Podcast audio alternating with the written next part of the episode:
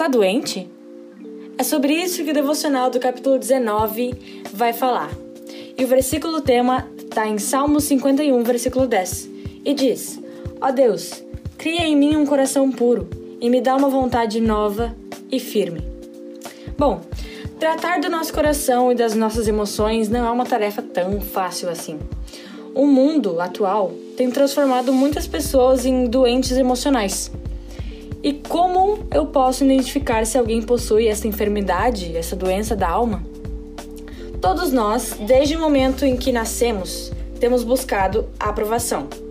Tudo que os pais dizem para o seu filho desde o primeiro encontro vai sendo registrado em seu subconsciente, até que passa a ser reconhecido pelo consciente.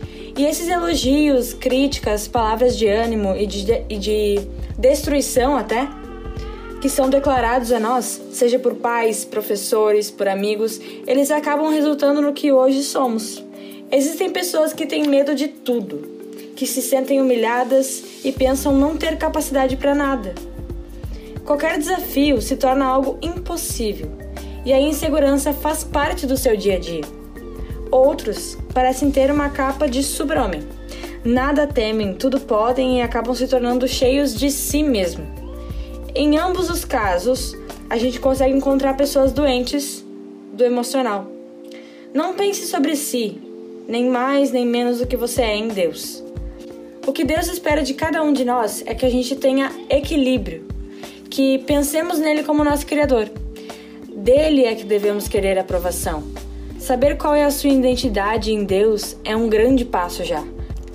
Pensa no propósito pelo qual tu foi criado, e certamente tu não vai ser nenhum medroso e nem um soberbo, porque a tua identidade está em Cristo, e isso vai te dar o equilíbrio.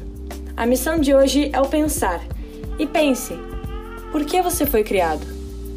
Da maneira que tu conseguir, no lugar onde tu estiver, ora comigo agora.